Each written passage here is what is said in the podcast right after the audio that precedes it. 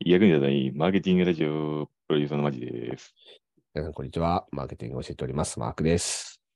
はい、本日のトークテーマいきます。はいお願いします。冬の楽しみ。冬の楽しみとい冬うのの楽しみといえば、えーっと、鍋か、なんだろうな。冬の楽しみ。まあ、昔だったらスノボとか楽しかったな。キャン冬まのあキャンプ、まあ、まあ、ウィンタースポーツはね、やれる時期がやっぱり限られて限らるれてるからのもあるからね。ね、本当に。かといって今冬の楽しみあるかなないな。寒いだけかな。なんかあるマークうさちは、ん。うん。布団。わかる、言わんとしてることわかるやろ、でもさ。あなんかあの、幸せ出たく国道。出たくないよーっていう、もうあれはもう正直、それさ冬しか味わえないです。 えそれ冬の楽しみって言っていいのこれ。 冬の楽しみなんかなまあ、わかるんやけど、まあ、温泉とかじゃないじゃあ、確かにな。冬場の温泉の楽しみあるよね。冬場こそ、バーベキュー。まあ、じゃあ寒いな。手がかじかんでくるな、どんどん。まあ、キャンプファイヤーでとかはね、ないとね、真冬は確かにしんどいんだけど、ちょっとその、初冬ぐらいの感じ。だから11月、12月ぐらいやったら、全然、うん、ちょっと暖かい日もあるから、確かに。夏はね、地獄なのよ、バーベキューがとにかそうくね暑すぎて。そうそうね、熱中症になるもんな、マジで。そうそうそうそう。で考えると、冬場。冬は、そういうの楽しみかなって感じだな。まあ、味覚としては、まあ、まだ何もないか、冬ま場あはね、お魚、お魚、お寿司は実は冬が一番しいいんですよ。ああ、このシーズンが一番うい。まいし、一番いい種類のお魚食べれるっていう、あのーお寿司屋さんは一番美味しいですよ、今行くと。。今っていそううですねか、冬行くと一番美味しい冬場の仕入れはいいですよね。ただ、冬場を現地に行くと、だいたいひどいことになるやんか。日本海側とか。荒くれてますからね。、荒くれてるし海曇り、が荒くれてる曇り、曇りやし、雪降るし、みた いな。漁師さんは大変だけやど、っぱだからそういう過酷な現場だからこそ、魚はめちゃ美味うしい。まい、うまいね。ねなるほどうまいね。ねああ、ちょっとおほん腹ま空にいてきた。今の時期一番お寿司屋さん行くのが一番いいですよ。この12月、1し月、2月ぐらいが一番お節す、節行きましょう。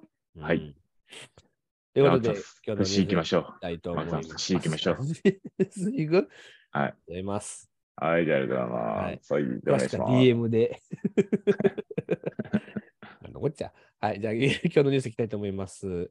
えー今日はですね、こちらです。えー海外 SEO 情報ブログさんからなんですけど、えーアメリカの Google のショッピング検索結果がよりビジュアルにということで、ういまあ、あの、Google のね、検索結果の中に、まあ、ショッピングのタブがもうあるのはもうかなり前からなんですけども、まあ、なんとなくこう、ね、表示されてただけみたいな感じでしたけど、そうね。結局クリッククすると、その商品のホームページにこう飛んで、うんうんうん、で、まあそのサイトで購入できるっていうものだったんですけど、えっとそれが少しだけちょっと機能拡張して、えっと、メインのこうカラムの右側の方のカラムにね、商品がえ出てくるっていうだけの、こうまあ簡単な機能拡張ではあるんですけど、あの検索結果のままウィンドウショッピングし続けられるっていう、ちょっとこう面白い仕様になってましてほう、なるほど、なるほど。もし、あの、L- ペページがね、表示できる人がいたら、あのクリックしてもらった方があのビジュアルで表示されてるんで分かりやすいんですけど、天気タブに行くわけじゃなくてってことですかそうそうそう、だから、この機能変更って実は結構、あの、重要な変更だと思ってて、クリ検索結果が絶対クリックしたら飛んでしまうから、飛んだ先のところで、また商品をはい探すっていう購買行動になるんだけれども、うんうんうんこの場合だと、Google の検索内であの商品の詳細を見ながら、ずーっとこふやああ、なるほど。ウウィィンンドドウシウショョッッピピンンググのでようにきいると。うものを見れるから、なんか Amazon のなんか商品をちょっと見てはるいはいはいみたいな感覚になるんですよね。アマゾンでも、でも Amazon 結でも飛ぶじゃん局。飛ぶもんね。そうそうそうだからこれは、この変更はね、結構実は面白くて、おウーィンドウショッピングをしやすくなるような仕様なんですよね。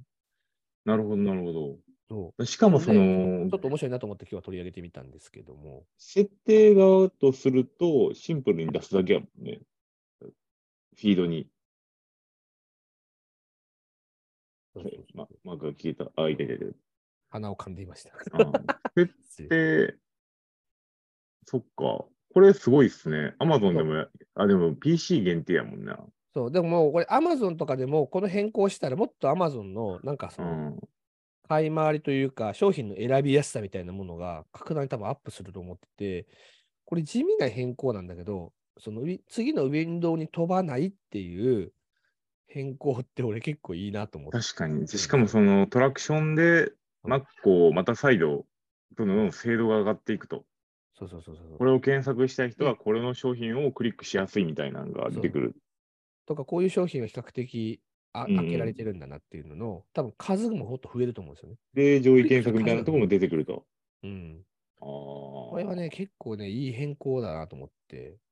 あ。もともとさ、その画像検索でそういう感じであったよね。画像検索の場合は。ああ、そうそう、Google の画像検索とかで、やっぱりものを調べようとするときとか、画像検索系ってそれに近い感じは。右側にポンとね、レあのそうサそうそうムえっそうそうとサムネイルみたいなところからパンと出てきたけど、それを Google ショッピングでも応用したら、かなり使いやすくなったと。そうやね。えだーからこの変更は多分、価格コムとか、楽天市場とかでも似たような変更でいけると思う。確かにね、でも楽天、楽天は確かにその方がいいとは思うんやけ特にど、う PC んすっごい見にくいから、楽天そうした方がいいと思うけど、相当な、あの改変をしないと、あの楽天の、あそう他 UI の根ら本的に変えていかないといけないよね。楽天あれ多分無理やと思うで、あの、桜田ファミリアになってると思うで、今多分、行動が。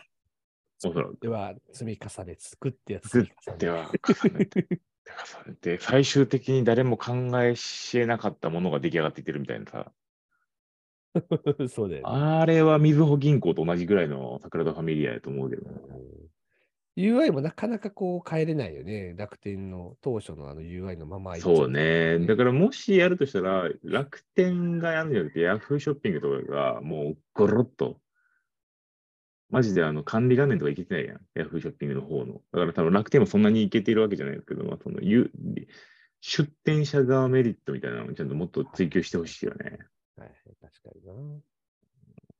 アマゾンは工数が少なすぎるけどねっていうような。うん。だからその点、だから Google さんとかはさ、ショッピング機能からしてみたらすごい後発ではあるんだけど、こういう、こう、ちょっとわかりやすい機能を、どんどんまあでもしかもしていきますよね。副単価だけだもんね、別にこれ。で、ショッピング広告でね、広告出せば誰でも出せるっていうのもあうるんうん楽天のような出店費がかかんないっていうところがやっぱでかくて、まあ、確そかにの点は Yahoo も出店費をゼロにしてるっていうところもあるから、だいぶシェアがね、Yahoo ももう一回取り戻してきてるんだけども、そうね、うんまあ、そういうところのプラットフォーム争いをこうやって眺めていくと、これはこれで面白いよねっていう、確かに。これ面白かった思いまですねす。あ、これはいいですね。ちょっとやってみて。でも 2C がないね。あ、D2C やるしかないかな。もまあ、しかももう、だって EC の売り上げってさ、もうどう考えてもこれからも絶対う。右いやー、にマ伸びジるわなけい。じ間ゃん違いない、間違いこの市場規模を考えたときに、もう、あの昨日の話じゃないけどさ、なんかじゃあインフルエンサーのマーケティングが何百、えー